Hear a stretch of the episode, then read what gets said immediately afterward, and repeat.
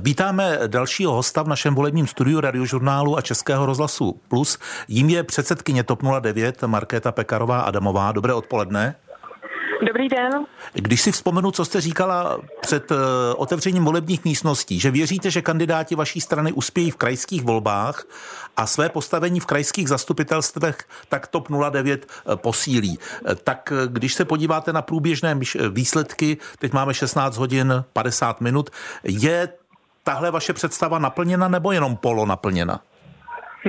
Ta představa se plní, protože my ve většině krajů jsme už dávno jisto jistě v zastupitelstvu. Většinou jsme kandidovali v koalici s dalšími stranami nebo hnutími. Tam, kde tomu tak zatím ještě není, ale ještě nejsou také všechny výsledky, výsledky sečteny, tak to jsou jenom zatím dva kraje, kde nevíme, jestli to ještě dopadne nebo ne. Takže když to vezmu zatím takto globálně, tak ten cíl je určitě splněn. Mluvila jste o koalicích s různými stranami a hnutími. Eh, jak se to tedy osvědčilo? Co, a co z toho můžete vyvodit pro budoucnost? Já bych jenom doplnil, že vy jste říkala, že jdete do voleb právě v těch koalicích a pokládáte to za přípravu k těm sněmovním volbám. Já myslím, že z toho můžeme vidět, že když se síly spojují a nikoliv tříští, tak eh, to i voliči oceňují. Podívejme zatím průběžné výsledky v Plzeňském kraji, kde se skutečně s hnutím ano jenom o pár procent nebo desetin dokonce přetahujeme o to, kdo bude první. Zatím jsme tedy druzí, ale pevně věřím, že ještě třeba s tím ty větší okrsky mohou zamíchat. Další podobný příběh je, kdy jsme na druhém místě také ve společné koalici s hnutím se stranou ODS v Moravskosleském kraji. Stejně tak je úspěšná naše spolupráce v Jižních Čechách, kde tedy je to zase s KDU ČSL, v Olomouckém kraji taktéž s KDU ČSL je to vidět, že to funguje. Takže ta spojenectví se evidentně vyplatila, zatím tedy nechci předjímat, jak se to odrazí v těch jednáních, která vedeme k příštím volbám, tedy sněmovním volbám, hmm. ale já na tom stavět určitě chci a je to mým cílem. Jsou to ovšem tedy spojenectví, jak sama popisujete, s různými stranami? Ke komu vůbec máte nejblíž?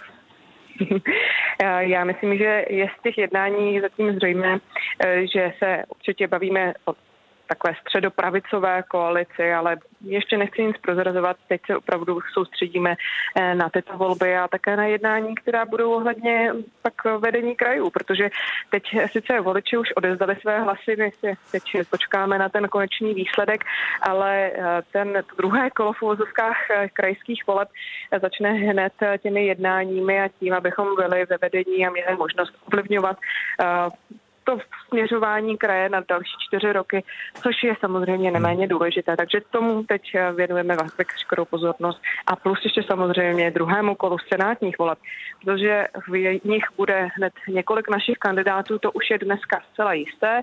A pevně věřím, že tedy velká část z nich uspěje v tom druhém kole a my posílíme senátní klub.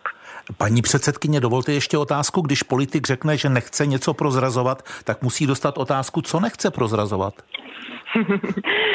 to, co nechce prozradovat, to neprozradí. A to prostě no někdy jo, někdy, někdy prozradí. někdy se zapomene a prozradí. To nebude váš nebude, případ. Nebude to můj eh, případ. Paní předsedkyně, co se týká voleb do krajských zastupitelstev, eh, jakou máte strategii pro eh, povolební vyjednávání? Máte třeba nějaký limit, s kým byste šli do koalice a s kým rozhodně nikoli? Určitě se budeme snažit domluvit na půdorysu těch stran, které jsou dnes opozičními stranami v poslanecké sněmovně.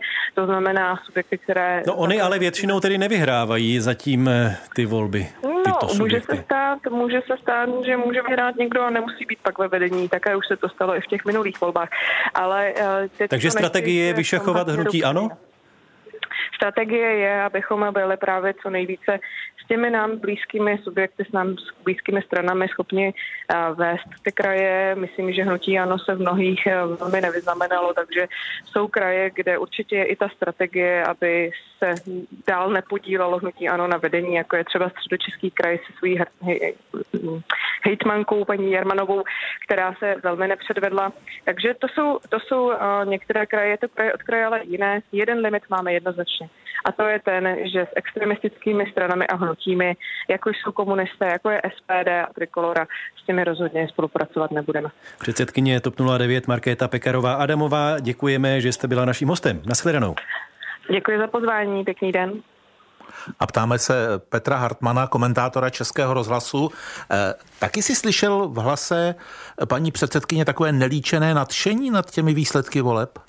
No tak vzhledem k tomu, jak eh, složitá je situace TOP 09, tak se nedalo nic jiného čekat při právě pohledu na to, jak se ty výsledky postupně objevují. A je pravda, že snad si konečně TOP 09 eh, uvědomila, že zkrátka, když chtějí uspět, tak nemohou zůstat sami a musí se s někým spojit a eh, skutečně netříští ty síly, ale když se podíváte na to, s kým TOP 09 po republice kandidovala, tak je to tedy všeho chuť. Například na Vysočině, jen tak pro zajímavost, kandidovala TOP 09 v koalici s klubem angažovaných nestraníků a z monarchisty, takže tam asi spojence pro tu celostátní politiku hledat nebudou, ale eh, opakují, úspěšní jsou, když se spojí s ODS a eh, také úspěšní jsou, když se spojí s lidovci nebo se starosty a nezávislými, takže žádné velké překvapení. No, když se podíváme proměněné na eh, středočeský kraj, tak tam sice zatím překračuje TOP 09 tu pětiprocentní hranici, ale s takovými stranami, jako je Hlas a taky strana zelených. Přesně tak,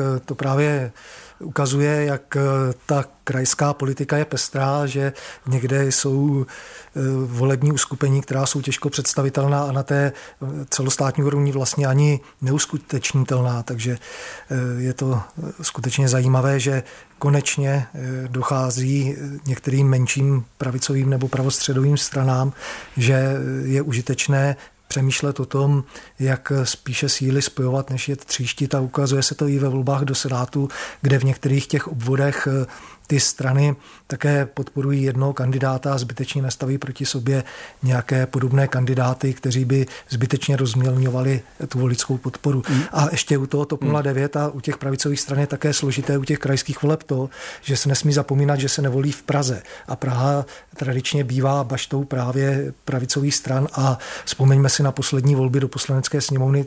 Tam Praha na poslední chvíli zachránila TOP 09 vůbec v tom, že se dostala do poslanecké sněmovny a že získala nějaké poslanecké mandáty. Mimochodem ve středočeském kraji se dále tedy sčítají hlasy sečteno 76,5% a došlo ke změně v pořadí, protože na prvním místě stále zůstává hnutí stan 21,7%, ale na druhém místě už je ODS, byť to je tedy o setiny procenta. O 9 setin, jestli 9 se dobře dívám. Eh, Něco takového. Něco, a, a hnutí ano je tedy aktuálně na třetím místě, ale pochopitelně jsou to průběžné výsledky. Eh, nevíme, jak to nakonec dopadne. Rozdíly jsou velmi, velmi těsné.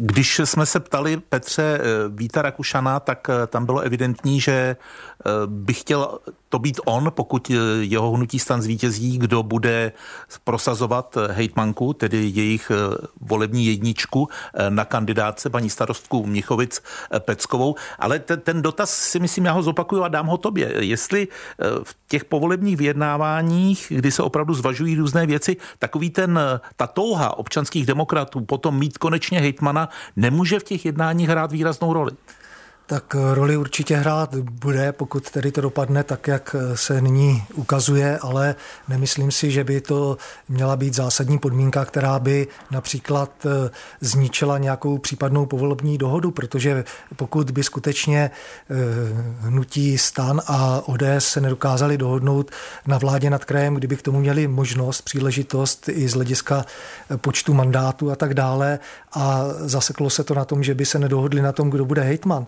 si myslím, že by si vykopali hrob pro ty další sněmovní volby, že by eh, to nebyl dobrý signál pro voliče, takže já si myslím, že se eh, pokud k tomu dojde, tak se dohodnou a že to nebude zásadní problém.